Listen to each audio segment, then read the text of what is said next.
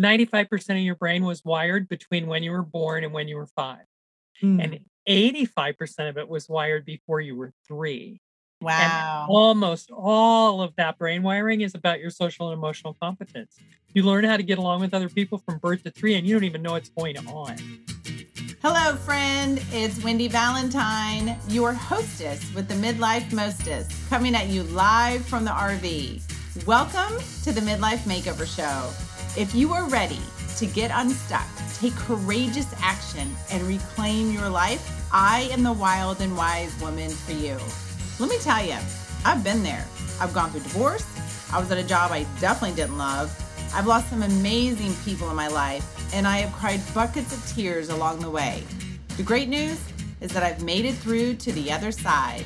Oh, yeah. My breakdown became my breakthrough. I know your greatest breakthrough is on the other side of saying yes to life. It's time to stop being stuck and stop playing small. It's time to go from surviving to thriving. If you're done living a life that doesn't set your soul on fire, this is the podcast for you. Let's get this midlife party started, shall we? Welcome back to the show, everyone. Thank you so much for tuning in. I definitely appreciate you being here. Here is one thing that I know for sure about today's episode it is a topic that applies to everyone, and I mean everyone. As a matter of fact, there is no way that you could possibly be excluded from this topic. Basically, if you're a human being, then this topic applies to you.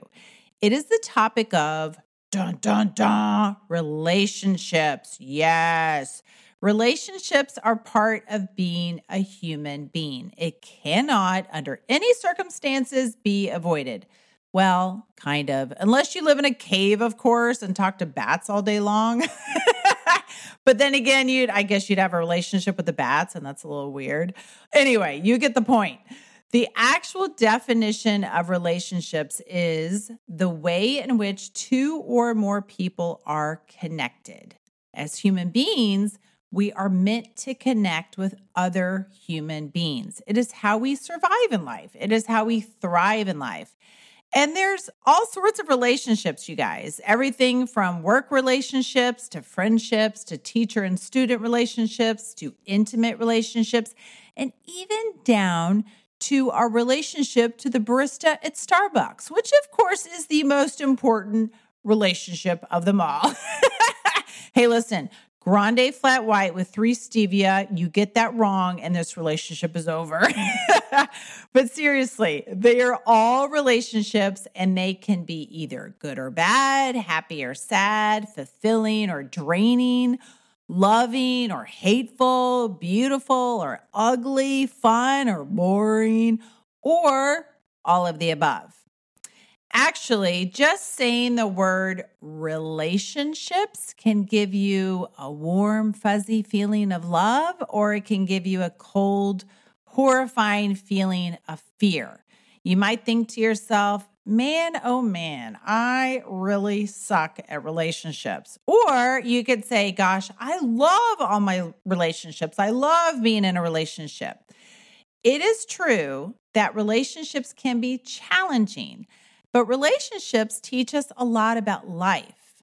And most importantly, they teach us a lot about ourselves. We learn, grow, and evolve through relationships. We need relationships.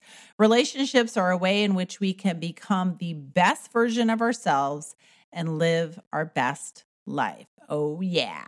So, in order for you to become the best you as an adult and to successfully, as Dr. Scott, our guest today, says, to get along on the adult playground, you have to turn back the clock of time to understand what you were taught about relationships in your first seven years of life. Yes, it goes back that far. It is in those first seven years of life that you learned how to function in a relationship.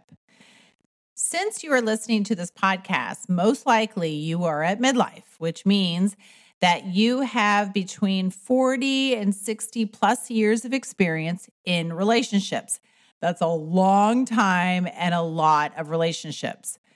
Going back a few decades, those first seven years of life might seem tedious and even scary. I would say, especially scary.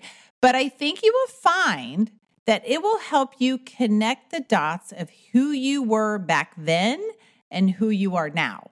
Furthermore, it will help you connect the new dots of who you are now in this present moment in time and who you want to be in the future. Not to mention, it will help you become better at relationships. And just like I said in the very beginning, relationships are how we connect as human beings. So you will become better at connecting. You will become better at loving, giving, forgiving, receiving, communicating, and relating as the best version of yourself in all your relationships. The word that comes to mind for me right now is harmony. It's about creating harmony in yourself, in your life, in your relationships. So, I have to tell you, I listened to this episode a couple of times because I personally got so much from it. I was actually so into the conversation that I forgot I was in the middle of an interview. Needless to say, a lot of light bulbs went off for me on how I am in my own relationships and how I can be better. Not just for the other person in the relationship, but also for me. Being more successful in your relationships benefits everyone. It's a win win, right? Okay, let's dive in in. Our oh so awesome guest today is Dr. L. Carol Scott. She is a trauma informed developmental psychologist, TEDx speaker, coach, and author. Carol brings the SASS, self aware success strategies, to help you get along better on the adult play- playgrounds you play on. Carol knows that your success today is determined by your first seven years of life. And she also knows that it's never too late. I love this phrase development do overs. As her coaching client, you bring your unique goals for success and she draws out your sass. Love it. Together, you repattern how you operate in the relationships that are at the heart of achievement. Midlifers, please welcome Dr. L. Carol Scott to the show. Welcome, Dr. L. Carol Scott, to the Midlife Makeover Show. We are so happy you are here. Oh my gosh. Tell us a little bit about what you do and why you do it. Hi, Wendy. I am delighted to be here. Um, I like to help people get along better on the adult playgrounds where they play now. But I use tools from when they were little and playing on the little playgrounds with little kids and ah. really playing. But that's how we learn all of our social and emotional patterns for good relationships or not. Um, are all of our uh, maladaptive and manipulative patterns for relationships grow there too? So I like to help people sort that out and mm. become an adult that everyone is uh, delighted to have as a friend, as a coworker, as a sibling, um, to become people who for whom relationship isn't just a thing we do, but it's like the only thing that we think is important. Oh, I love that. It's so funny. It's I love that term about um, on the playground, like because I mean, like it, it brought me back and it made me think about how I was on the playground, how I'm at the right. playground now, how I was with other kids, and how I'm I am with adults now. It's so fascinating. That's such a perfect way to put it. Well, and aren't we all always just trying to get some stuff done, right? We're trying right. to make ourselves happy. We're trying to protect what's ours. Um, mm-hmm. Um, we're trying to get more of what we want. We're trying to build alliances. I think the important thing for us to know, particularly at midlife, and by the way, I would love to know when that actually started for me. I think it's yeah. been going on a while now. I keep extending it. I know. Um, I think they, they technically say now it's up to 70. I'm like, okay. Okay, good, good. I'm still in my midlife. I'm still in my midlife. Yeah. But I think, you know, what we have to look at is um, the the crucial role that important relationships, and by that I mean beyond your spouse, but all the important relationships in your life what they actually mean to you in terms of their value Mm. for your your ability to get stuff done that you want to Yeah. get done and what you're trying to get done the things you want the things um, the ways in which you're trying to um, get along with other people they have changed a little bit over time but Right. at their essence they are the same and so i teach what i call the sass seven self-aware success strategies sass self-aware success strategies seven of them that we were supposed to they were really a birthright for us from birth to seven years Hmm. of age like kind of one per year we were Mm. maturing into these opportunities for social and emotional competence or Mhm. emotional intelligence social intelligence getting along with people in the healthy ways so that we don't have to be codependent manipulate them bully them um, be passive aggressive you know all the the tools that we adopt the strategies that we adopt Right. to get along on the playground that really you know they're cute maybe when you're seven but they're not that cute when you're 35 when you're yeah, it's so perfect. Yeah. Well, the thing is too, I was just as you were talking, I was thinking about with relationships, yeah, like when you when you're a child, when you become when you're a teenager, you just you don't really like you're t- saying about having putting the value on those relationships and what they mean to you and that you know and each one is different. And then i feel like for a lot of us we kind of just fall into relationship whatever it is and whether if it's our sibling or friends or intimate relationships where you just kind of like go into it not really going in with like what does this mean to me? Right. Right? And so i think it's that's really interesting to think about it that way and when i think about midlifers and people you know they're reaching midlife and they're in all these relationships and probably take a step back and go why am i in this relationship? You know like uh, what does this relationship mean to me? Do i want to keep this relationship? And and maybe like you said too it's like you do kind of you have to kind of go back of like who who you are at your core what you've been taught yes what you want to un you, know unlearn you know Yeah. Yes, and it, and in Mm. fact, even uh, more deeply, this this work is deep, and I by that I mean it's deep within us. And so, not only is it things we've learned, but it's things that were literally wired into our neural system when we were birth to five. You yes ninety five percent of your brain was wired between when you were born and when you were five, Mm. and eighty five percent of it was wired before you were three. wow Almost all of that brain wiring is about your social and emotional competence. You learn how to get along with other people from birth to three, and you don't even know what's going on. right yeah yeah you're just waiting for your next meal and Trying to to take a nap understand. and Trying to understand the dynamics of your own body and how it works, yes and how to move around in the world and interact with all these other beings that are of different sizes. And everybody's got their own stuff they want, and you got your stuff you want, and you don't know how to talk yet. I mean, it's like it's this very complicated developmental period. Although, if we really, you know, if everyone who raised a toddler and an infant understood what was going on, oh my Yeah. God, the world would be such a different place. Yeah. Yeah. Well, and I was just thinking too, it's like you you at that time in your life, you really don't have a choice. You're just kind of like, okay. And now you do have a choice. Right. Right. So I think it's so how so tell me more about the SASS. I'm I'm I'm curious about those seven Yeah. principles and Yeah, so so I'm my life is as a developmental psychologist. I work with young Mhm. kids and their families from birth to 7 Mhm. years of age. That's my wheelhouse. Wow. And during my career when I was working on my doctorate in developmental Mhm. psychology, I went to therapy for my own childhood Mm. and uh, realized that there were some things that I was missing as an adult that would be quite helpful to have, like the capacity to trust other people, to feel like it was a safe place to be Mhm. the world and that other people are there for me.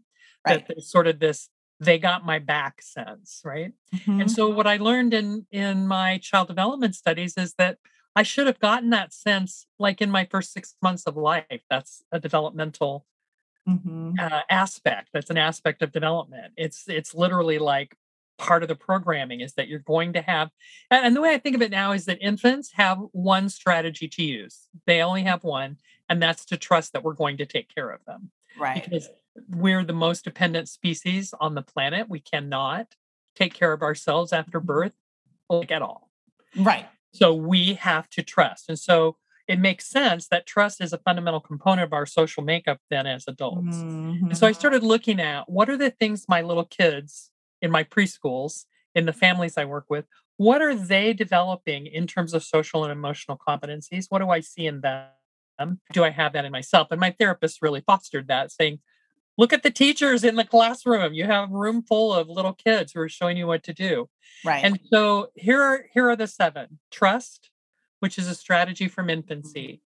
The strategy from our toddler year I call independence. Mm. And if you've ever met a toddler, that makes perfect sense. yeah. Independence, being who you are. Mhm. Third at three is faith, which is believing in all things, believing in the impossible, believing in possibility, Mm. or more broadly defined than you can imagine now as an adult. Yeah.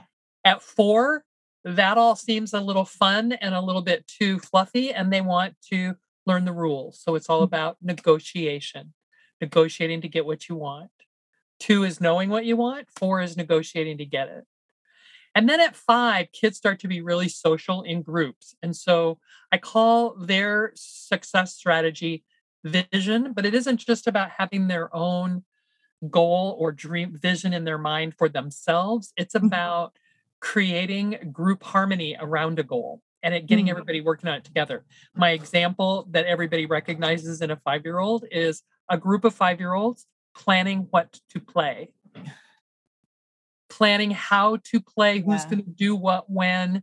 Who, who's going to take what role, sometimes even down to the scripted words. And then you're going to say, because it's part of what they have to say, you know, in order to be Luke Skywalker or Darth Vader, whoever they're being. Right. And then, so that ability to kind of capture the group and enroll them in a vision and get them all Mhm. working together um, needs to be uh, polished at six with the ability to compromise because it isn't always going to go exactly the way you see it.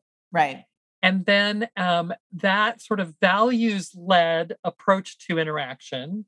If you have to compromise, you have to give up some of what you want. Well, what's more important to you? Mhm. What do you really want versus what could you let go of? That's a values dri- driven decision, or it should be. Mhm. And then that takes us into the value place of accepting how things are, accepting Mhm. that sometimes you do get what you want, sometimes you don't. Sometimes somebody else is going to take the lead, sometimes you are. Sometimes really good things happen to really like bad people. Mhm. Sometimes really bad things happen to really good people. And that can include you. Right. You can have a really bad something happen in your life, an event, a circumstance in your life. Even if you follow all the rules as a kid and do your homework and be, you know, go to church and be, be the person that your parents tell you you're supposed to be.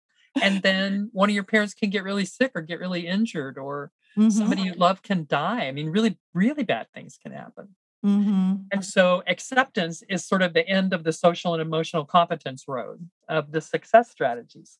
So trust, independence, faith, negotiation, vision, compromise, and acceptance. And if we have the ability to do those seven things, and it's kind of they're big things, they're like pockets full of Yeah, I was gonna say those are like Right? huge. That's yeah. not those aren't simple statements, but if we have those kinds of emotional capacities and, and intelligences in our social relationships, we have great relationships. They're full of joy, they're full of productivity, they Mhm. bring us growth and opportunity and um, transformation Mhm. and they don't drag us down they don't keep us constantly in struggle Right. Yeah, and I I was just thinking about well, not not that I was just thinking about myself, but as Of you were like, you. I, I feel like you know, like those words that you were those those seven. As you were saying each word, it's like there's a couple of them that were really like, oh, you know, like the ones that scare you the most are the ones that you know you, you need to work on the most. Yeah. yes And and same for me too. I went through a lot of therapy to deal with things, you know, from the past. And my biggest fear in relationship is abandonment. And that goes back from 40 Many plus us, ye- yes. yeah, 40 years ago. So so how do you okay, so if I come to you I'm like, "Oh my gosh, like I love, and I it's it's interesting because like I love relationships, I really do. And then there's there's there's this kind of like tug of war with it. Mm-hmm. And where I'm like, there's these fears though that bubble up. And and I know now, like I have this awareness about it now. I'm like, oh, here it is. Oh gosh. Yeah. so how do you how do you get to that point where you can overcome like is it possible to overcome like okay i no longer fear being abandoned and I, and I can feel comfortable and safe i believe yes that mm-hmm. is something that can be overcome i do and it starts with you said the word awareness you become yeah. aware of yourself you become aware of a pattern you become aware of a feeling you become aware of who you are from a sort of back the camera up perspective. You're looking at yourself, looking at yourself, kind of. Yes, yes. So once you go there, then I think it's about looking. I start people with what I call development do overs, which ask you to look at your behavior patterns. Mm-hmm. What do you do right now relative to abandonment? How does that occur for you in your life? Mm-hmm. And what is, you know, we're going to look at the flip side of that. So abandonment means you don't trust people to be there for you. Right. So let's take a look at what you can trust people for. Mm-hmm. So, what are the things you need from other people besides being there for you?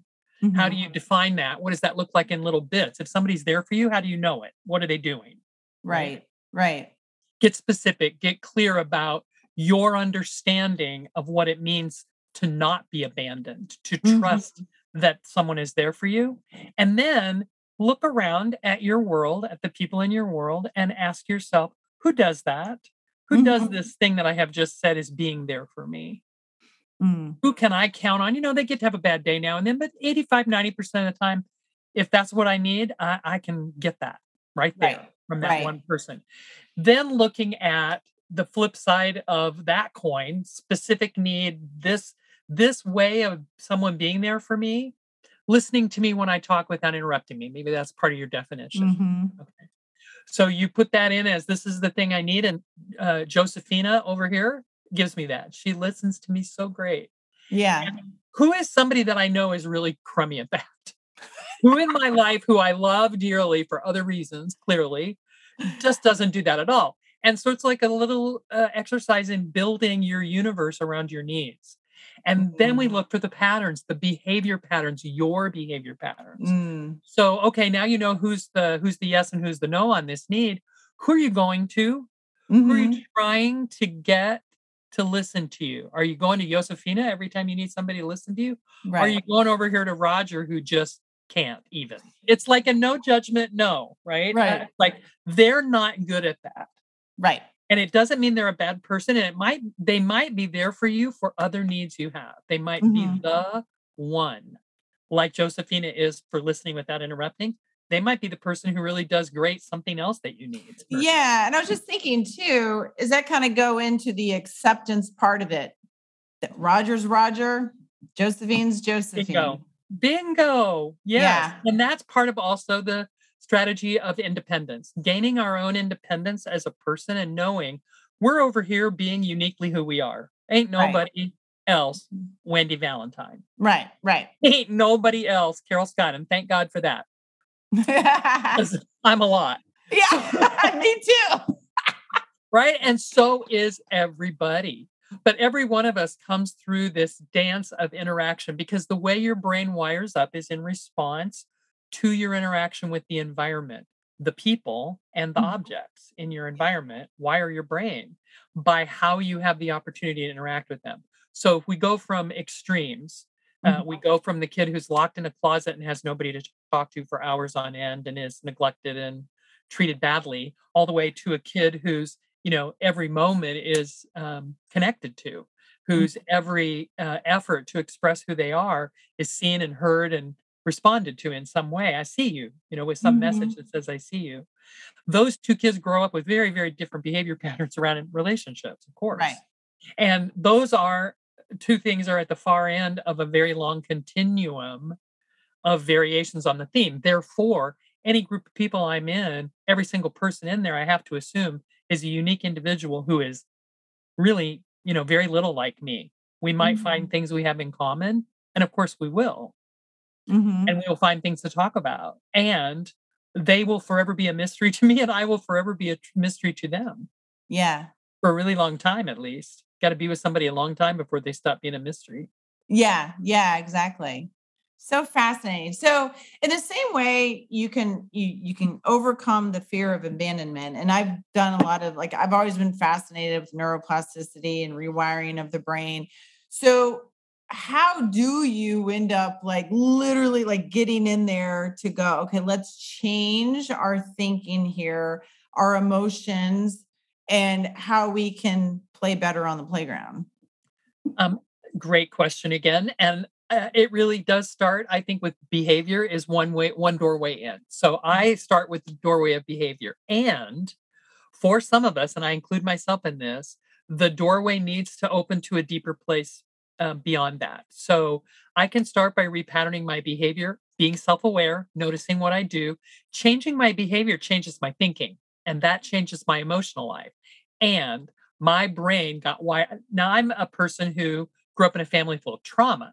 So my brain is wired around a lot of really bad stuff. Yep. And it needs to have direct intervention. Somebody needs to get in there with a screwdriver. And yeah. so the level of applied neurology, EFT tapping, EMDR work with the therapist, directly intervening in the neural network is mm-hmm. another possibility that goes beyond what I do. Because not everybody needs that. Some people can just change their behavior and that's enough. Right. And it, I think it depends on I hate to say it this way, but like level of damage, level of, of yeah. impact from those environmental wiring circumstances. Right. So, uh, should we talk about the ACEs, the adverse childhood experiences? Yes. Yeah. I think those are important for us to know when we get to the middle of our lives and we're working with human beings that we finally are seeing as multidimensional, I think, maybe some mm-hmm. of us for the first time, is to recognize that adverse certain adverse childhood experiences create a, a person who really um, has some of that deeper wiring work to do mm-hmm. and may be very dysregulated in their interactions with us sometimes right so the adverse childhood experiences are 10 research documented experiences that especially when we have them very young mm-hmm. um, create a, a neural environment that is highly reactive emotionally and psychologically, but also is reactive physically. So, people with multiple ACEs, adverse mm-hmm. childhood experiences, people with more than four are more likely to have long term physical debilitating illnesses like diabetes and cancer wow. and autoimmune disorders. Hmm. They impact the, the level of the systems so deeply that they change all the systems.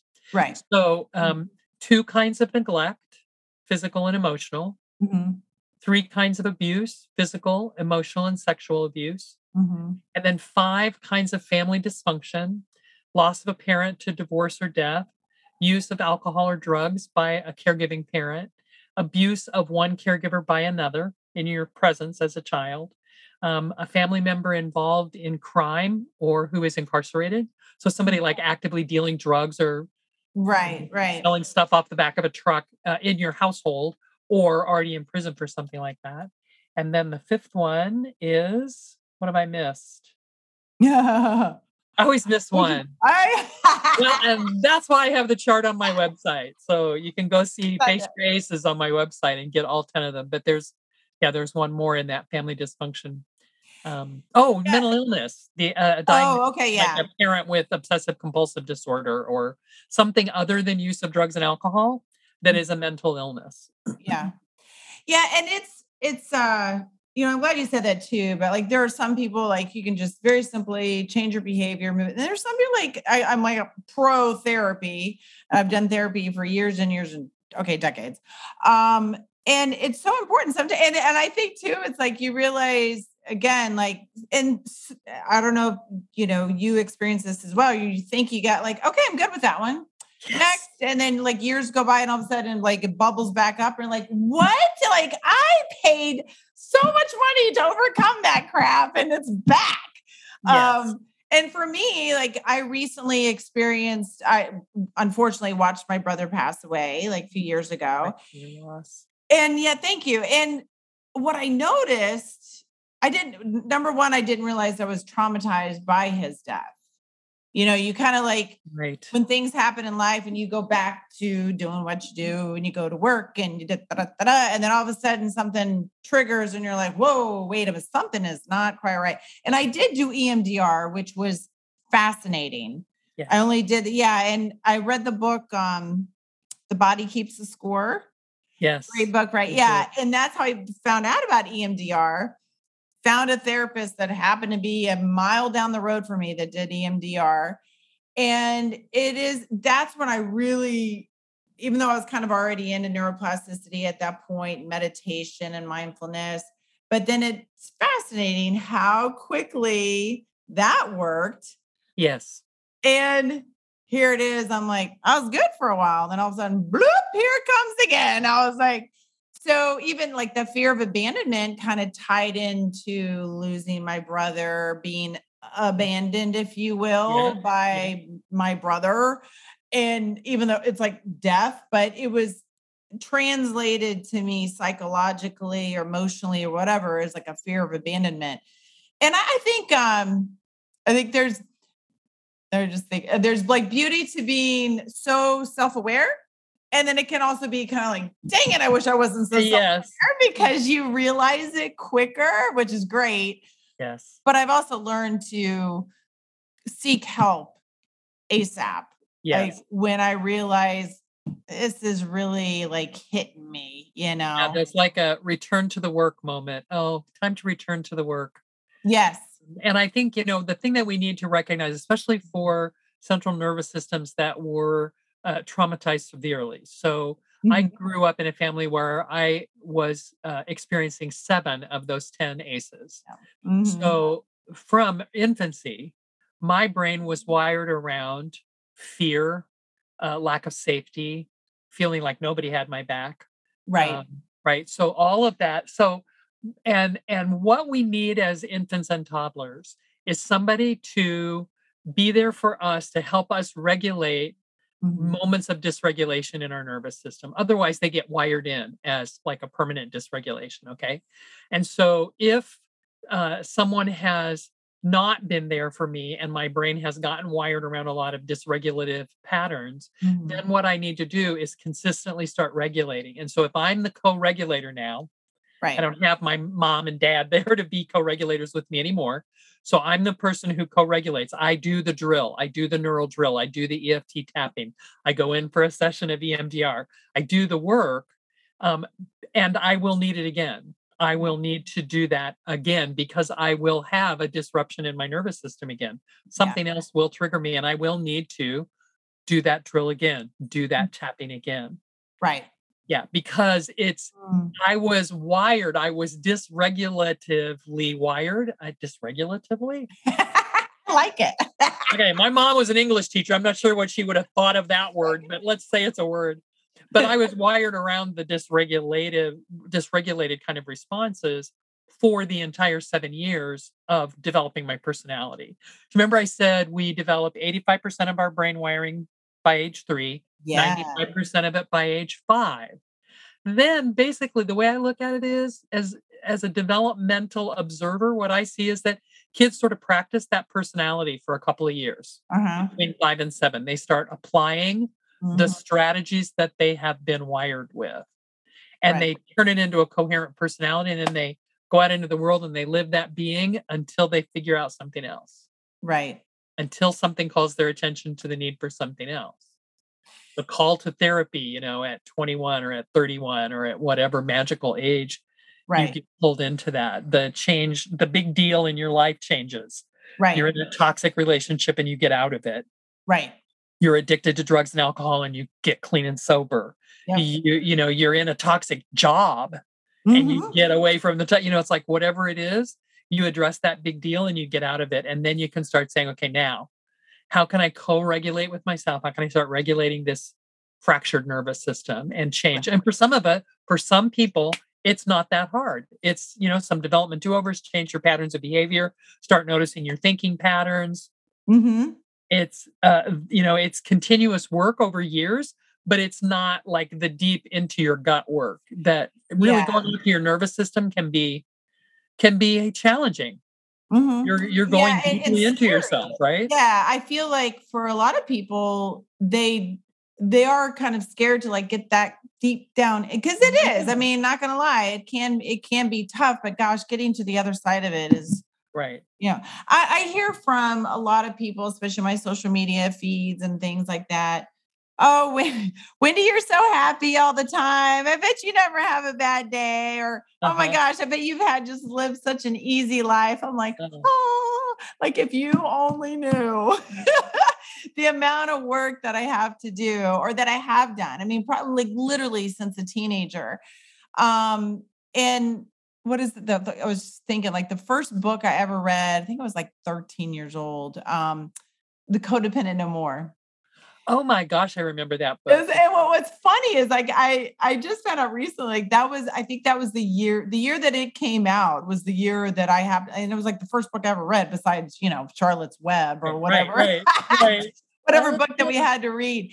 But I was always kind of in that I don't like what I'm feeling. This isn't this can't be right. So let me let me dig deeper on this and let me you know. So it is I mean, I'm glad you said that. Like sometimes, yes, you can overcome some things. Can they be, can they resurface? Yes. Of course. But I think it's like, right, it's like learning those tools that you can. I know I now have like, not that this is my toolbox, but let's just pretend.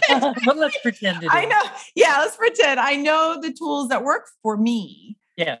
You know, right? It's like, okay, call the therapist, uh, meditate, go for a walk or uh-huh, whatever, you know. Uh-huh. I've learned what works for me. And I do know when I get a little like, okay, something's not right. Something right. doesn't feel right. Take a step back. Let's work on that and get back to life, you know. Right. Um, but and and I think too, it's like eh, you know, people at midlife, they they do probably get to midlife. I know I did. Was like, looking at your circle of people, you know, your relationships and yes. going, wait a minute. So and and the same thing, it's like it's being able to uh, like being on autopilot because you were your brain has been like trained from yeah. day one and then realizing I'm just been acting the same way and you know right so, so what are what are some what are some of your tools? So, um, I was talking a little bit about the development do over around trust, and I call that trust who yeah. for what. So we get clear about what it is we actually need because trust is about needing people. And that's where the fear of abandonment arises is when you feel like you need people and they're not there. Right. So let's look at well, how are they there? Are they there in some ways and not other ways? And what can I do around that? So that's one of my favorites. And it is high impact for people to yeah. take a look at that. It's it's life transforming to do that development, do over work all the way, like mm-hmm. to from start to finish to really get into it. Um, is a coaching piece that I love doing with people because it really is it's quite dramatic how it can change lives. Um, Another one that I really love to do with people is the big dream. Um, you know, three year olds have so much imagination and so much ability to really literally believe everything, anything, everything. The world is magical to them. They're a long ways away from being logical at 3 mm-hmm. And they've really just started paying attention to the world because they've been really, infants and toddlers are very focused on themselves and their body mm-hmm. mechanics. It's yeah. all about getting from being a limp piece of noodle who can't do anything to being a kid who can ride a tricycle and climb trees and run and mm-hmm. talk and all kinds of things they couldn't do in the beginning.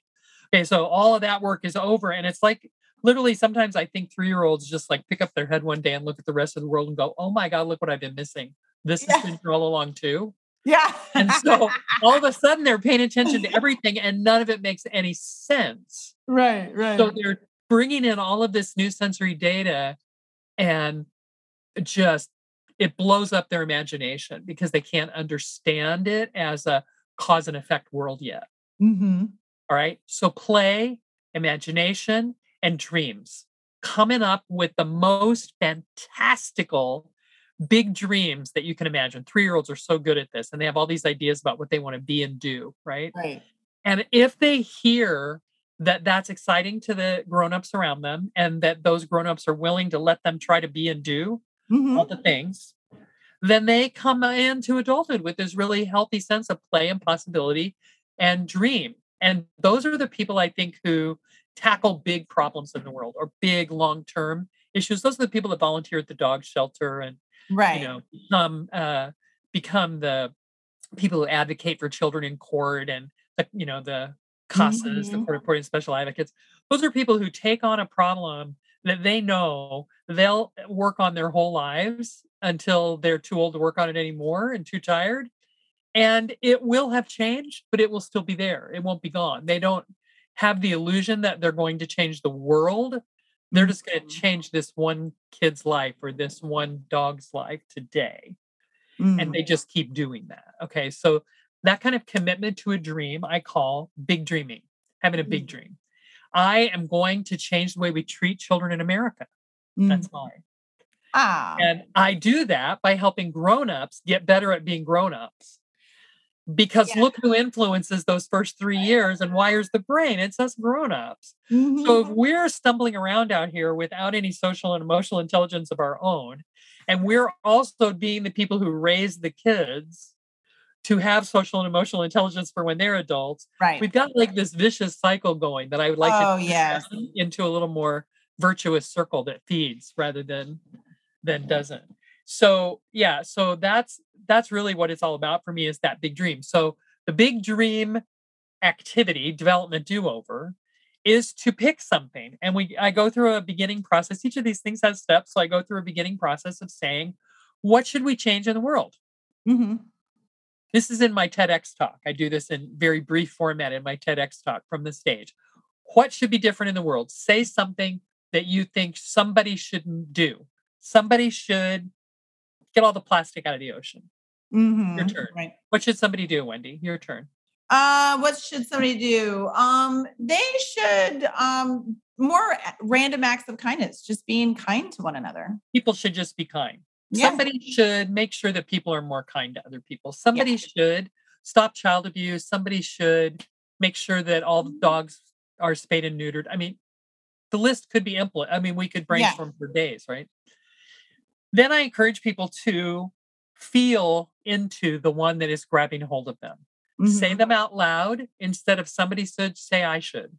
Mm-hmm. And try them on like a shirt in the store. Does this fit me? Am I the person who should end child abuse? Am I the person who should help people be more kind? Am mm-hmm. I the person who should get the plastic out of the ocean? What's that feel like for me? Right. And when you feel the one that sort of grabs a hold of you and tightens your throat and makes tears come to your eyes when you say, mm-hmm. I should do that, that's yeah. the one to do. That's the big dream that's calling to you as you're calling to it. That's the commitment for your life. And it's like, this is the fire that wakes up your life every day. This is the energy that makes you want to live is that you're making a difference in this arena all the time, every day. And it feels good. Yeah, I love it. So we work with then a pattern of dreaming that into a reality. What would that look like? If how would you feel as a person if that were true in your life? You had done this thing, it had really been accomplished while you were alive. There mm-hmm. is no mm-hmm. more child abuse. People are kind everywhere. There's no more plastic in the ocean. The thing is done and you're on the other side of it. How does that feel? How does that how does that body experience? Mm-hmm. how does that make you uh, how what are your emotions around that? What are the thoughts you're having? What's the posture you stand with? How do you move when you know that's true? Right. and lo- hold that space of being for yourself out there as a possibility and come back to today. And we do this whole back and forth between now and then you know kind of like building the bridge between the two and then we literally go through a process called the map of promise that builds the bridge between the two. So the development do overs are not, I don't think that you can come to a workshop and do something for 20 minutes right. and change your life. Mm-mm. Development took seven years. I was going to say, wouldn't that be nice if it only took? like, give me a little coaching time with you, you know, give yeah. me a few months with you. Don't expect to come to a workshop or come to one coaching experience and have it change your life. It's yeah. a taste, it's a beginning. Mm-hmm. But right. then there's then there's the commitment to the yeah. dream of being a different person, being a person who's better in relationships. Yeah, it's funny. I used to call it um, the hot tub experience. You know, it's like you you you can go to like a little weekend workshop, and it feels so good. You first get in, you're like, oh my god, it feels so good, and then you get back home, and you're like, oh my god, I'm I'm cold. Give me a towel. Give me like. You know? So yeah, it is in order to like make that really last and make it stick. And it's all, and I love that term of development do over. Oh, thank you. Yeah, I love that because it's so true. Like I, I, people that come to me, I'm like, it is possible. Yes, you can recreate. You can recreate a new you, a new life. Like I've, I've done it. Like it, it is exactly. so possible. Yeah, exactly. it is so possible. And I love, um, I mean, like what you were talking about, like, okay, who do you want to be? And kind of like, all right. And I'm all about like reverse engineering. It's like, even with where I'm at right now, Yes. You know, it's like I had to imagine what I wanted and then okay, how am I going to get there? How am I going how will I be that person? And then just kind of reverse engineer that. Yes, and, that's a lot of what the development do-overs are about. It's sort of like yeah. a what's what's the end point that we want? We want adults who can get along with each other and right. without, you know, without erupting into childlike conflict. Right.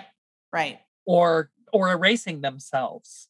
Right. Or fawning and people pleasing. Mm-hmm. It's like most of our adult behavior is driven by those four reactions to attack that mm-hmm. we learned when we were toddlers. We fight back, we freeze in place, we fawn over the mm-hmm. other person, or we flee, we run away, we get out of the situation. And right. pretty much everything we do is designed around those four strategies. And they just don't work for building a community of support for yourself as an adult human being. They just mm-hmm. don't work. So, question for you: We were talking about like, um, all right, if you know, when you think about someone that you can trust or where you feel comfortable, like the the Roger and the Josephine. Yes. So, so do you? And I actually had a friend of mine um, years and years ago told me this. Uh, like, for example, you can't you you don't go to Nordstrom's and go buy milk and get mad at Nordstrom's because they don't sell milk. Well, they just don't have milk, you know. They, who knows? They probably do. Not their mission. Not their yeah. mission. As you notice, I chose Nordstrom's and not Amazon because Amazon I love it. everything. But yeah, so do you you don't go to Nordstrom's for the milk, but do you so like Roger, would you just well, I don't feel safe and comfortable with Roger do you end that relationship or do you just oh, manage that relationship? Question. Yeah. Great question. It depends a little bit on who Roger is to me. Oh uh, yeah. yeah. Okay. Roger's the barista at the local Starbucks, man, I can let him go. But okay. yeah. but if Roger is my spouse, you know, probably right. not, maybe. And so one of the things that that we do in the sort of tail end of the development do-over around trust is so then how do you teach people to meet your needs? mm.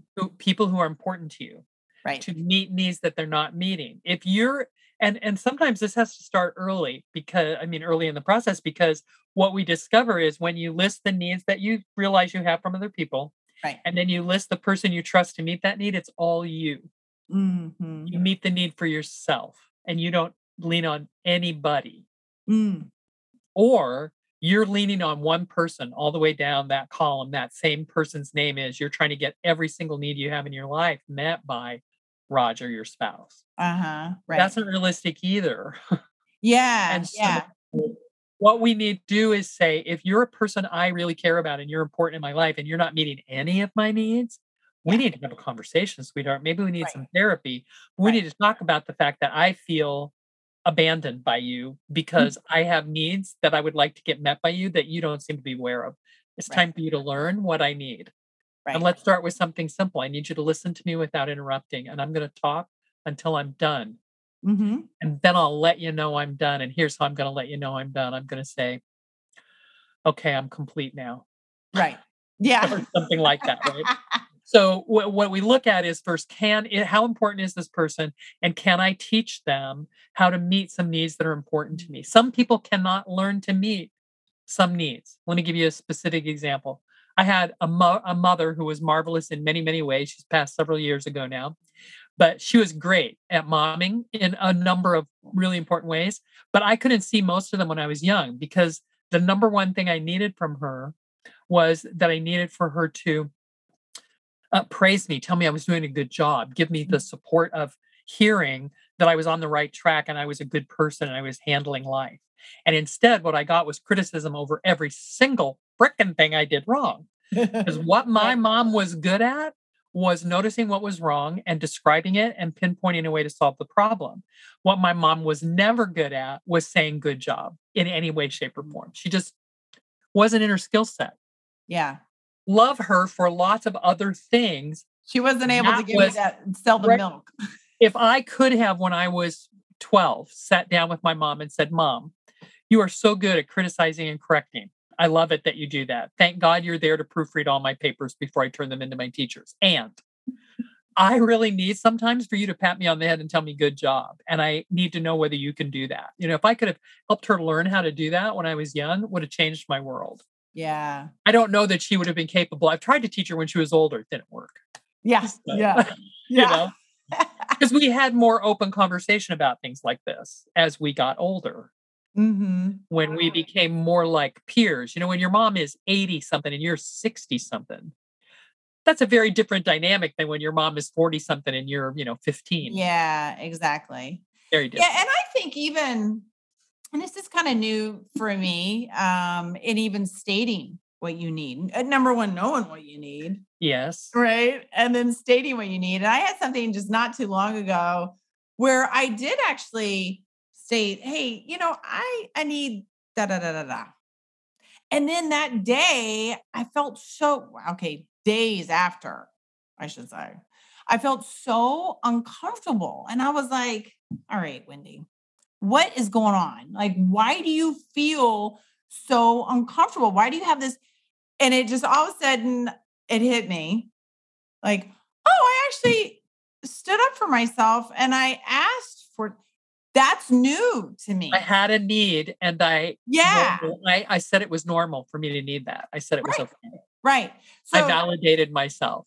Yeah. yeah. So I think even that alone Huge. can be something new for people. Yes. Where you like, oh, like standing up for yourself. And and and I don't mean that in like a standing up for yourself. Right. Like, hey, I need this. I and need and being okay with that to to to do that to know that you can do that in relationship that it's yeah, a lot like, of you know uh, uh, roger's this way wendy is this way and i should be able to get hey roger could you just let me talk?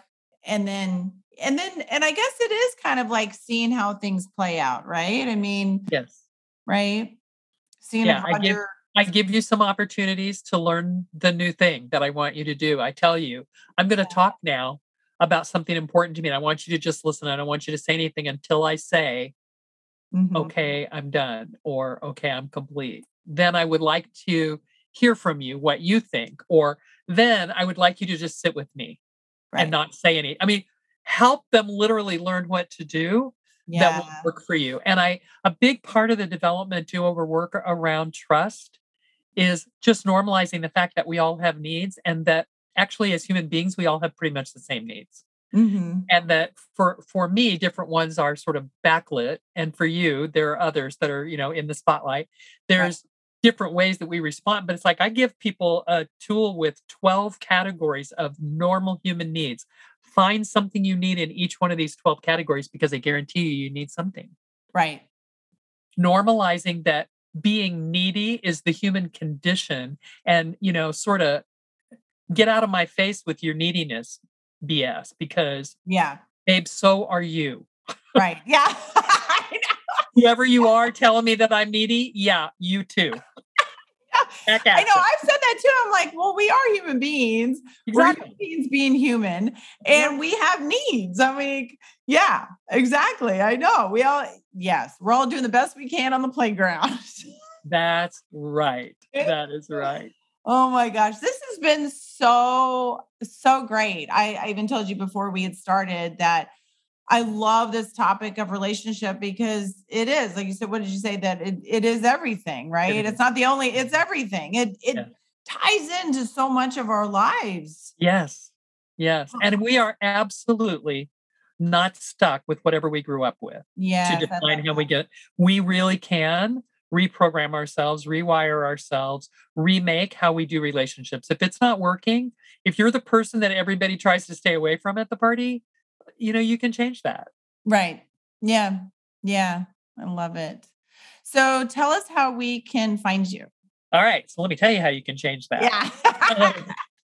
Everything is L. Carol Scott. So lcarolscott.com is my website. And I would like to send everyone a little book at, I call it. It's 28 pages cover to cover. It's a cute little book, um, tiny and very to the point. It's called Become Your Sassy Self. Your self aware success strategies make you sassy. So um, this is a PDF. If you send me an email at carol at lcarolscott.com, I will send you back my little bookette. Just put the name of either Wendy's show or Wendy.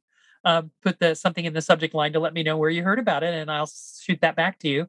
And more information on the website. I want to encourage people to come to my Sunday salon Ooh. a month on Sunday, the second Sunday of every month. I do a free 90 minute coaching experience, and you can sign up. I keep it small, so the seats are by reservation, um, just no more than 10 people, and you get a a little sip of sass from me, a little taste of the coaching work that I do. I love it. Oh my gosh. It's This great fun. It's great Yeah. fun. It's a different group each time. And we just talk about our relationships and what's going on. And I bring the development do over work. It's really, it's been awesome. Oh my gosh. I'm, I've got to go on there. oh, yeah. Come join us. Come join us. I'd be a good little guinea pig. That's for sure. there you go. Oh my god! And I did read the book, the bookette, which I love that term. Oh, thank you. Um, and it's so good. I mean, just that alone, yeah. It's just even just I, I would I love. I've always loved learning about human beings and myself, and I always encourage everyone to do that because you learn about yourself. It improves your relationships and improves your whole life. Yeah. So it's like, yeah, the more the more knowledge and the more wisdom that we can absorb as adults consciously, the better. yeah. Right. And Yeah. there, there, Wendy Valentine goes getting on the list of people who meet my need for being told good job. Yeah. Good job, Carol. Thank you. Thank you You're very awesome. much. You truly are. And I'm so grateful that you did all the work on yourself Yes. to be able to bring your most authentic, most beautiful self forward so that other people can Thank you. learn, you Thank know? you for saying that. Thank you. Yeah, I know. Cause I, uh, yeah, again, like I know how much hard work it is, Yeah, but it's so worth it to get to the other. it's other. my life. It's my big dream. It's my life mission. It makes it makes it worth it. Thank you for having me to talk with your audience. I'm just really excited to have met you. All right. Thank you so much. And I can't wait. Uh, can't wait for a second Sunday. All right. Thanks, Wendy. All right. Bye. Bye. And now for the nuggets of midlife wisdom from today's show. Number one 95% of your brain was wired before you were five years old. 85% of your brain was wired before you were three years old. Number two, the self aware success strategies in relationships are trust, independence, faith, negotiation, vision, compromise, and acceptance. Number three, overcoming emotional issues all starts with awareness. Number four, get clear on what you need.